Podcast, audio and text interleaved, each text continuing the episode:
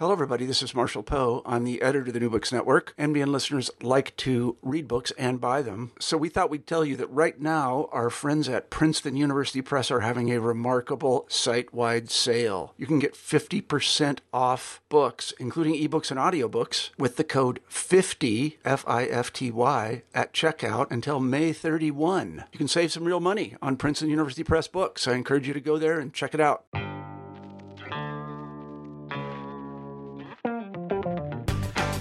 Welcome to New Books in Critical Theory. On this episode, I'm talking to Patricia Banks, who's an associate professor of sociology at Mount Holyoke College. She's written a book called Diversity and Philanthropy at African American Museums. So, welcome to the podcast. Thank you. I'm really delighted to be talking to you about this book. Um, it's an incredibly well timed book, both in terms of uh, questions about the future of the museum as an institution, and then also in a kind of uh, wider social political context. Uh, and one of the questions I guess we might start with is, is, where did the kind of the interest in the book come from, and, and, how did it develop as part of your sort of broader intellectual project? Well, thank you. I'm delighted to be here. So Great. thank you so That's much for the invitation. That's good. So my research really broadly is on culture, patronage, and markets. And so whereas research on cultural patronage typically focuses on social class, I also look at race and ethnicity. So my first book is Represent Art and Identity Among the Black Upper Middle Class. And for that book, I went to New York and Atlanta and I interviewed art collectors to see how they construct their racial identity through collecting art associated with the African diaspora. Uh, and a lot of my collectors were also supporters of African American museums. And so I became very curious about why people support African American museums.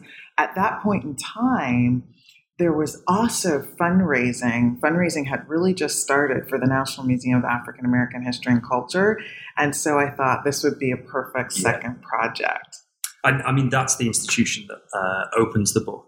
Um, Mhm. And it'd be great actually to hear a bit more about. Um, I was going to say why that institution matters, but it's really obvious why that Mhm. institution matters. But Mhm. why was that institution a good starting point and case study for the book? hmm So it's a, it's a great starting point because the National Museum of African American History and Culture is the largest African American museum in the United States. It's located in Washington, D.C., on the National Mall, and it's part of the Smithsonian Complex. So it is the first African American museum on the National Mall.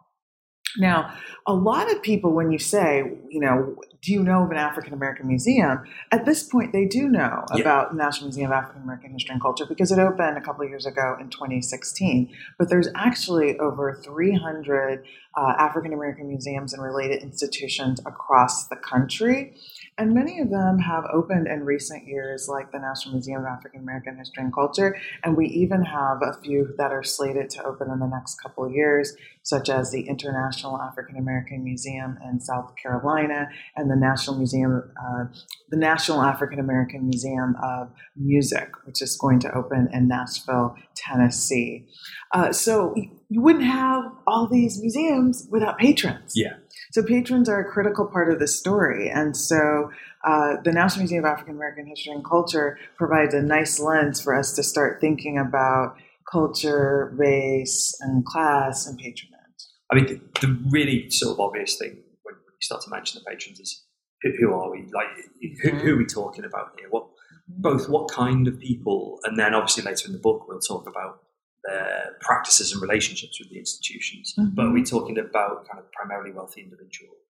Um, what, what sort of individuals? hmm So, the patrons of African American museums as a group, and this is typical of patronage more broadly, are upper middle and upper class.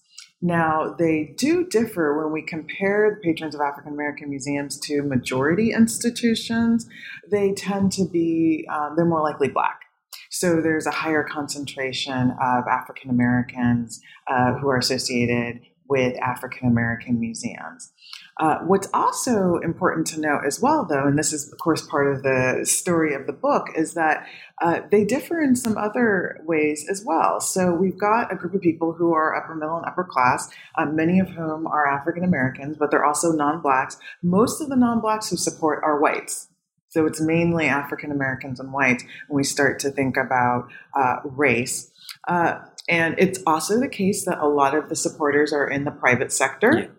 But there are also people who are not in the private sector. For example, professors, people who work for government. So that's an important kind of uh, variation that's important to be sensitive to.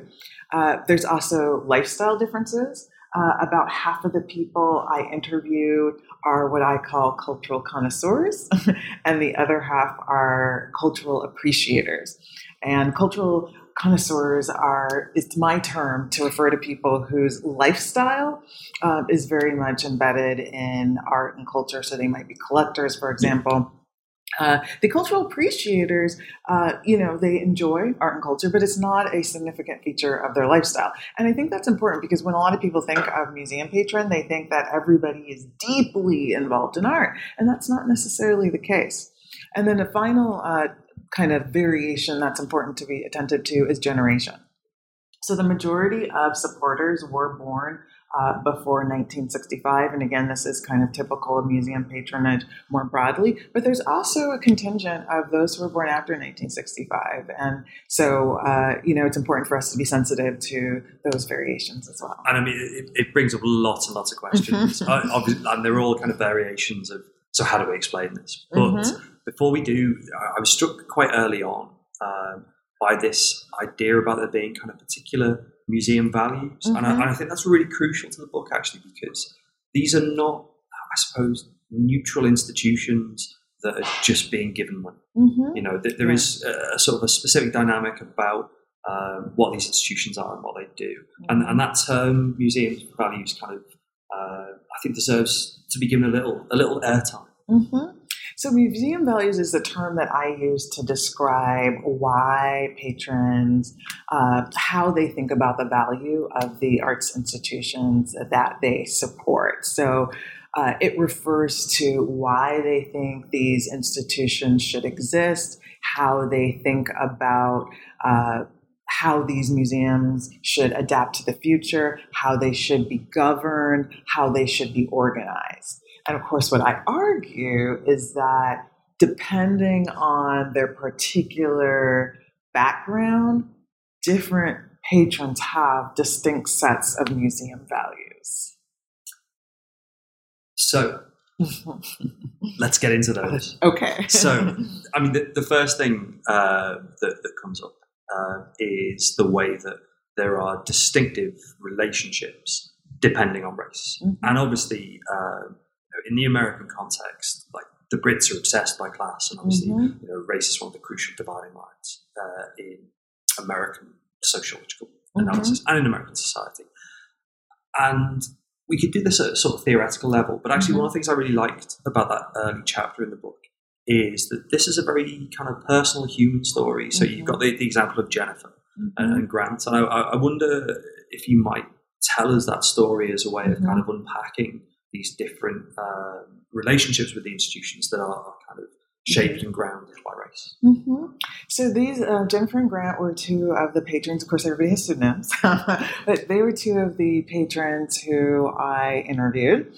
And let's begin with Jennifer. So Jennifer is a patron of. Uh, uh, one of the African American museums in her city, and she talked about one of the really valuable aspects of the patronage for her was the fact that she had an opportunity to interact with other African American museum, other African Americans in her community who were also upper middle and upper class. And she talked about the fact that when she was at events associated with majority cultural institutions, often she would be the only person there or just one of a few.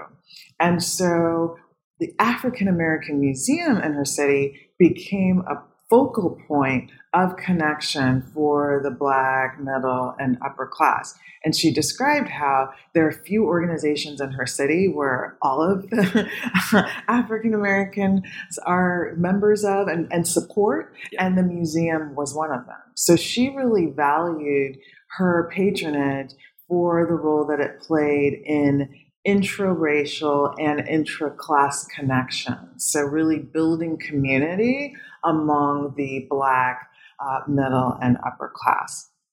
Grant uh, talked about the value of patronage from his perspective for the interracial ties. So he described uh, one of the reasons that he got involved in supporting the museum that he gives to was he felt that there wasn't enough support by whites in the community. And he thought it was a worthy undertaking, and he thought that more whites should be involved. And so he decided to get involved. Now, one of the differences between uh, Grant and Jennifer is that while Jennifer described the museum as a space where uh, she was renewing her ties with people who were friends and acquaintances, Grant shared that uh, if it weren't for the museum, he wouldn't necessarily uh, have even come across um, some of the people who were there. And that's because, um, you know, in this city, the the, the Black Museum disproportionately does get support from African Americans. And so for him, he really valued it as a space to create interracial bonds interracial bonds. And it was interesting because there were even some whites who I interviewed who, you know, in their professional lives and their personal lives, they actually do interact a yeah. lot with African Americans. So the museum wasn't the only yeah. place where they connected with African Americans, but they too thought about its value as for them being a bridge between communities, so helping to connect the African American and the white community. I, I think your, your analysis there was particularly measured, actually, um, it would be, I think, kind of quite easy to be very critical of some mm-hmm. of those relationships, mm-hmm. um, particularly in a, an almost kind of transactional or, or mm-hmm. mechanistic mm-hmm. way.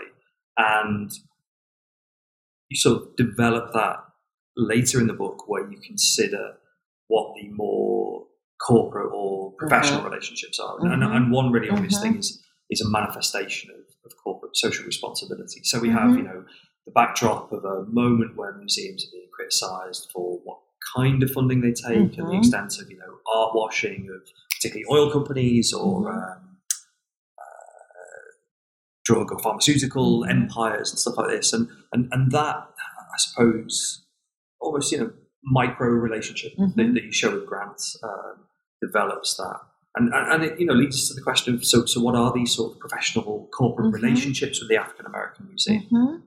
So, this is a kind of an interesting part of the book. Um, if we step back a minute, and I'll just kind of talk about the history of African American museums.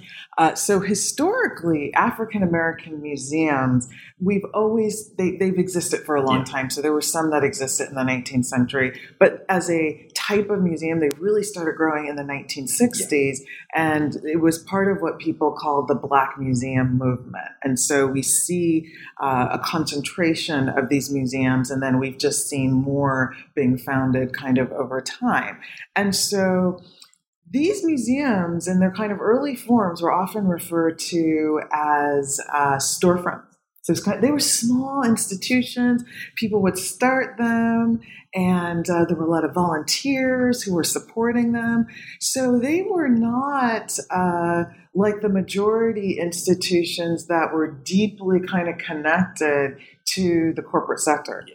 And so, this is one of the kind of interesting parts of the story uh, that you see with my book is that you really do have a set of African American museums, not all of them, just like this is not the case with all majority museums.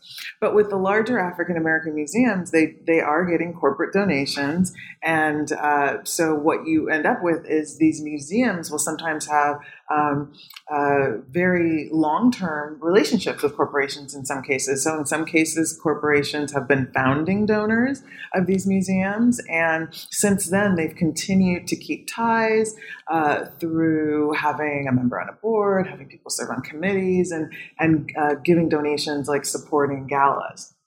And so, what I found is that for people who work in the corporate sector, who work in the for profit sector, they often think about their patronage in relationship to their careers. Yeah. So there's kind of two sides of it. Uh, one is the doing good. Yeah, yeah, yeah.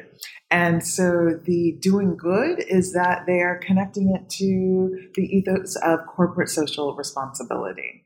Um, and this is an idea that corporations have an obligation to not only maximize profit, but to also serve their stakeholders, such as the communities where they are doing business. And so for the supporters who work in the corporate sector, they would often think about their patronage at African American museums as an articulation of their companies as well as their broader profession uh, kind of obligation to give back. So they would talk about it in those ways. Um, in some cases, it was very specific to companies. So people would have, you know, their company had been a founding donor, and so uh, someone in their company suggested, "I'm rotating off the board. You know, you should uh, now. It's a good time for you to try to get involved." So they would see it connected to their job, but then also just more broadly. So there would be business associations in particular communities, and um, one might get recruited because of their involvement there. So that's kind of the doing good. The other side of that is the doing well, is the doing well, uh, which in that sense, what it means is that uh, patronage offers opportunities for one to kind of uh, network for some in some circumstances. So uh, in some cases, uh, people would invite clients to have tours of museums. Uh, in some cases, they would invite clients to fundraisers. So they would, if their company purchased a table, they would invite clients to sit at the table. And uh, even if they didn't do that, because of the high concentration of uh, people who worked in the private sector at these events, you have an opportunity to connect with uh, people at your company, to connect with people uh, at other businesses. So they often talked about it in both of those ways as an opportunity to do good, but also do well. And I mean, these are really uh, standard kind of stories mm-hmm. of uh, the Contemporary Museum and the struggle for, for money. Mm-hmm. Um, were there particular kind of differences around the African American Museum or is this a story of, as you kind of gestured towards, when museums reach a certain scale, a certain mm-hmm. uh, position in the field, then the baggage of you have to pay for this wing, you know, comes in, and the easiest way to do that is, is corporate ownership.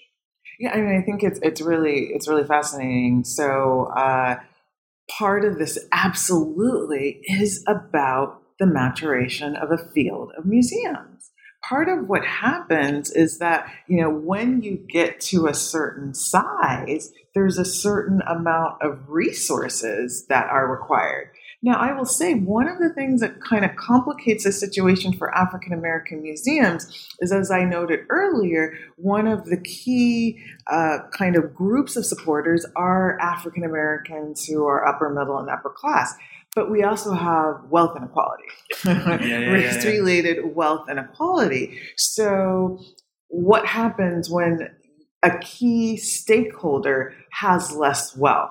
Has less wealth. So, in some ways, it's kind of interesting to think about um, the degree to which African American museums, in terms of kind of organizational support, are dependent in some ways um, on you know corporations and other ways uh, that majority institutions might not be. Yeah, and, I mean, again, you know, thinking historically, you mentioned the uh, the long uh, the long term existence of these institutions, but the comparative late arrival at the same scale as you know uh, as a Smithsonian or as mm-hmm. a Met or, or, something like that, and you know.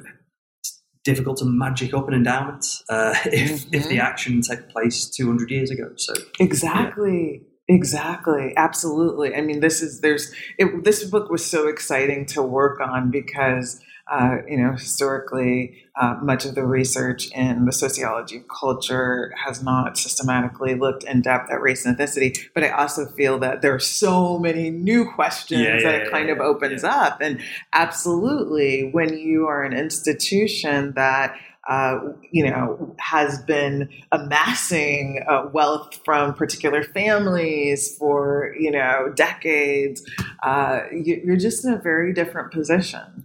I, I mean, the, the really uh, obvious uh, kind of example of that, uh, I suppose, both the different dynamics that play out through the lens of race and ethnicity, and actually a different lens of analysis is this generational question. Yeah. And this is a chapter that um, kind of look, looking over it really struck me because it felt exactly what is going on right now is is in that chapter, and the sense Mm-hmm. of actually the kind of younger supporters having very distinct cultural and political focuses, Mhm. relationships, and, and also demands of the Mhm. institution. Mhm. Um, and, and I think it'd be fascinating to hear um, those differences. hmm So, uh, as I noted early, so uh, majority of the supporters are uh, from born before 1965, but there's a contingent of them who are born after 1965, and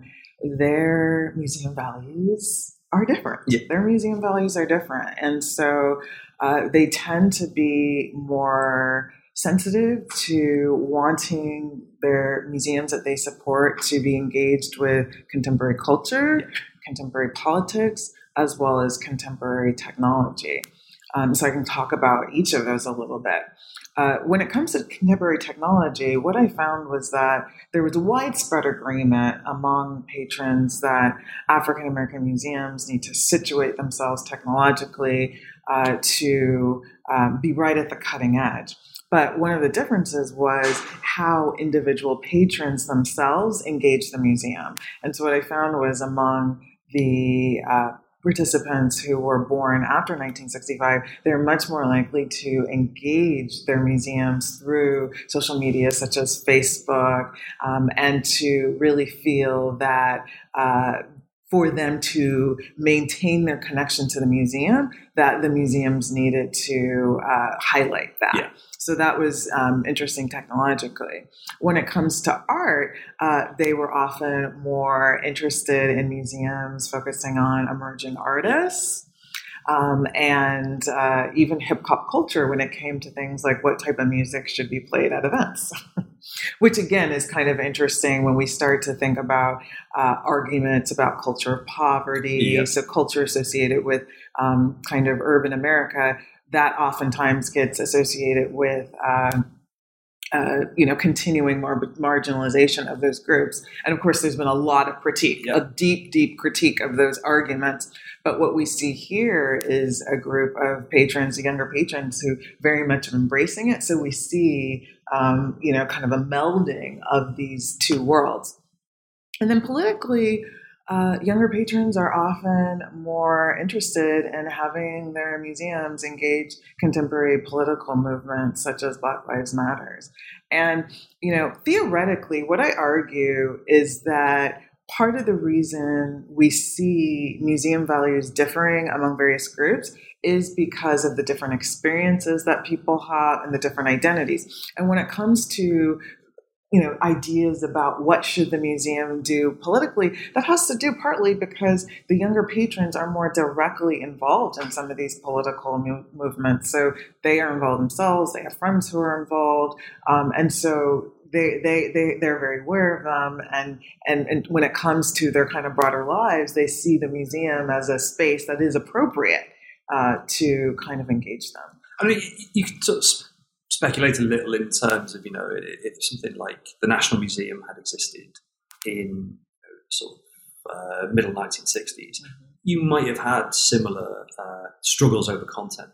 But the lack of that formal institution didn't give that opportunity. So, in, in, in some ways, we're kind of, uh, I suppose it's like a, a testament to, again, the institutional status Mhm. that means you can have these struggles Mm-hmm. but they're struggles nonetheless. Absolutely. and they're, you know, over both, you know, content, space, Mhm. about relationships. And, and that kind of sense of, of different uh,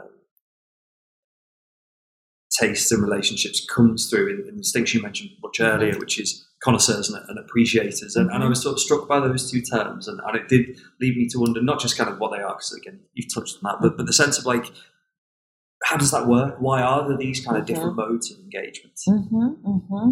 And so, what's uh, one of the key? Well, so partly, so if we think about kind of why are there these modes of engagement, part of it is again when we start to think about uh, the broader lifestyle that people have. So when it comes to, for example, a collector, you have a collector who collects perhaps uh, historical objects related to uh, African Americans in the United States or they're collecting African American art, uh, you know, they kind of bring that, that interest and that taste to their involvement with African American museums. And so they are very conscious mm. about things such as the role of African American museums and valorizing culture associated with the African American Museum, with things such as the position of African American museums in the broader field of museums uh, with respect to status, yeah. as well as African American museums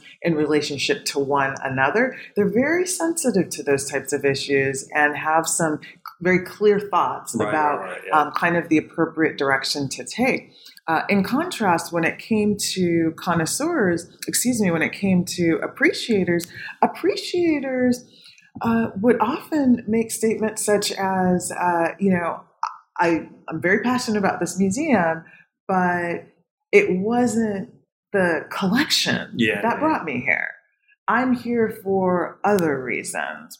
And then when I would ask them to comment about well, what direction should collecting take? What direction for, should exhibitions take? They were more reluctant to comment about those things and would say, I trust the curators, versus the uh, connoisseurs would have very clear opinions about uh, you know exhibitions that they thought were well done artists that should be collected artists that should not be collected the types of objects that are appropriate for the museum to collect the types that are not uh, so they would often some would even say if they were on the museum board that they they thought that they had that role mm. and that other people including um, sometimes staff would even look to them to play that role. That's really interesting, and it, it, particularly, I guess, kind of sets up uh, all the way through this. I've been gesturing to how of of the immediate moment this book is, and how well well timed it is, which is a minor miracle considering how long publications take to get out and, and, stuff like this. And and I'm sure you know we're recording this in New York, and there's been a series of uh, kind of controversies over New York's cultural institutions, not specifically Af- African American, about how they will be funded, mm-hmm. what they will be representing, what you know, what mm-hmm. goes in, and you know who their audiences are. Mm-hmm. And, and I guess where do you think the book? What, what do you think the book tells us, or where do you think the book fits in with this kind of mm-hmm. contemporary discussion in terms of the sort of the future of both philanthropy and then this mm-hmm. kind of contested but important term of sort of diversity in the museum mm-hmm. sector? I so um, I think in so many ways, I think African American museums offer a lot of insight on issues that are being dealt with across the cultural world. And even when we start to think about issues such as being inclusive with respect to audiences, African American museums uh, have been grappling with and negotiating those issues since they started. Because why did these institutions start? Part of the reason they're starting is because, you know, in the 1960s, majority museums are not as kind of inclusive when it comes to audiences uh, from racial and ethnic minority groups, when it comes to art uh, associated with racial and ethnic minorities, and when it comes to the leadership. Uh, and so African American museums have really been pioneers when it comes to including racial and ethnic minority cultural producers, when it comes to the patrons, and when it comes to audience. So I think in many ways, African American museums offer a nice model to look to.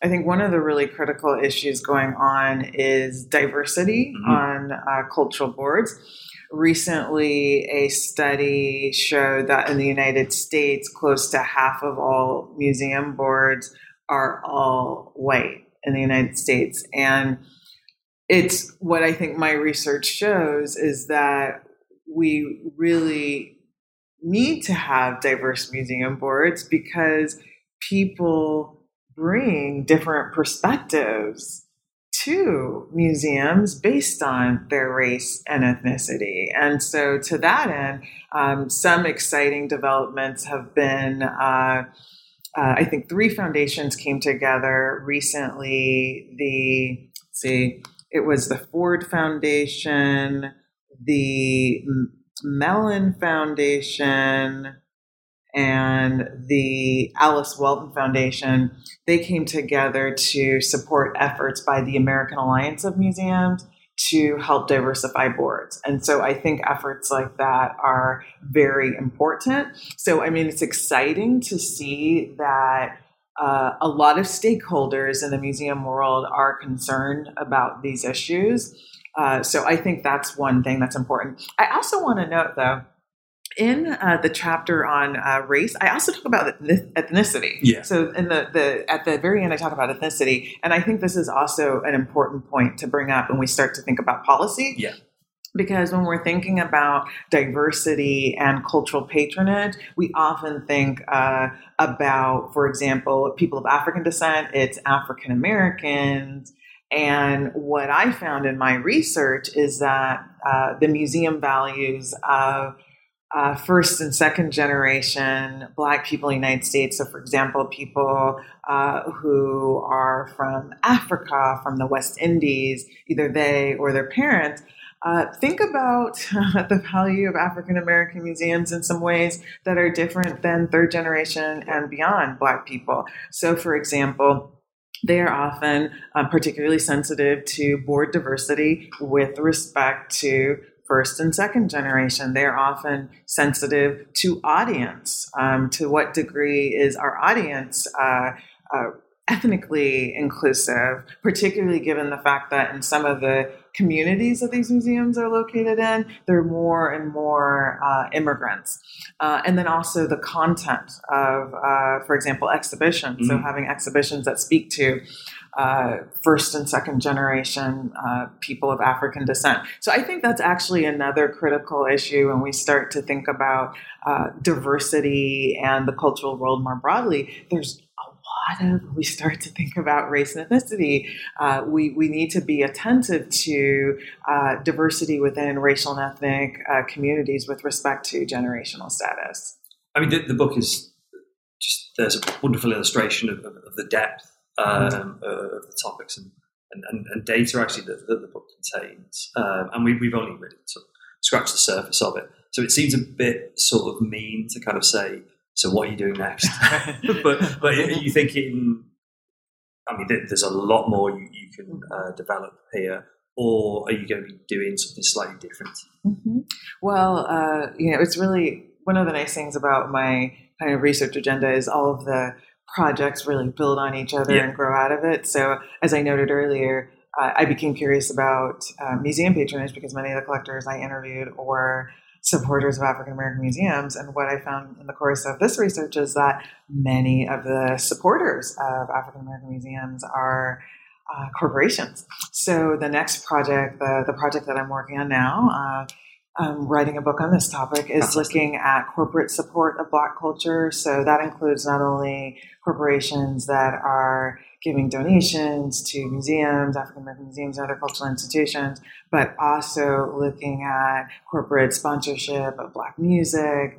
Um, so across the kind of Black cultural sector. And what I'm finding is that corporate support of Black culture is what I call a form of diversity capital. Yeah, yes, yeah, yeah. yeah, yeah. So I, this is a term that I developed in um, as I've been working on this project, and I refer to uh, diversity capital as cultural practices um, and values that allow organizations to solve problems and leverage opportunities related to race and ethnicity and other social differences.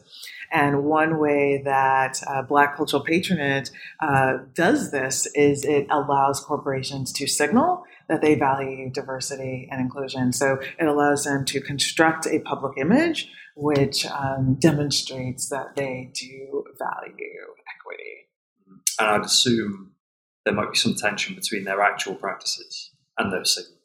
Well, it, it's interesting because uh, there is whenever we start to think about uh, kind of public image, yeah. there there can always there can be moments when there's a crisis. Yeah. For example, yeah. uh, and I term them racial image crisis, when um, you might see uh, patronage in particular to respond to that to that crisis. But that's hopefully for the next podcast. Yes, absolutely.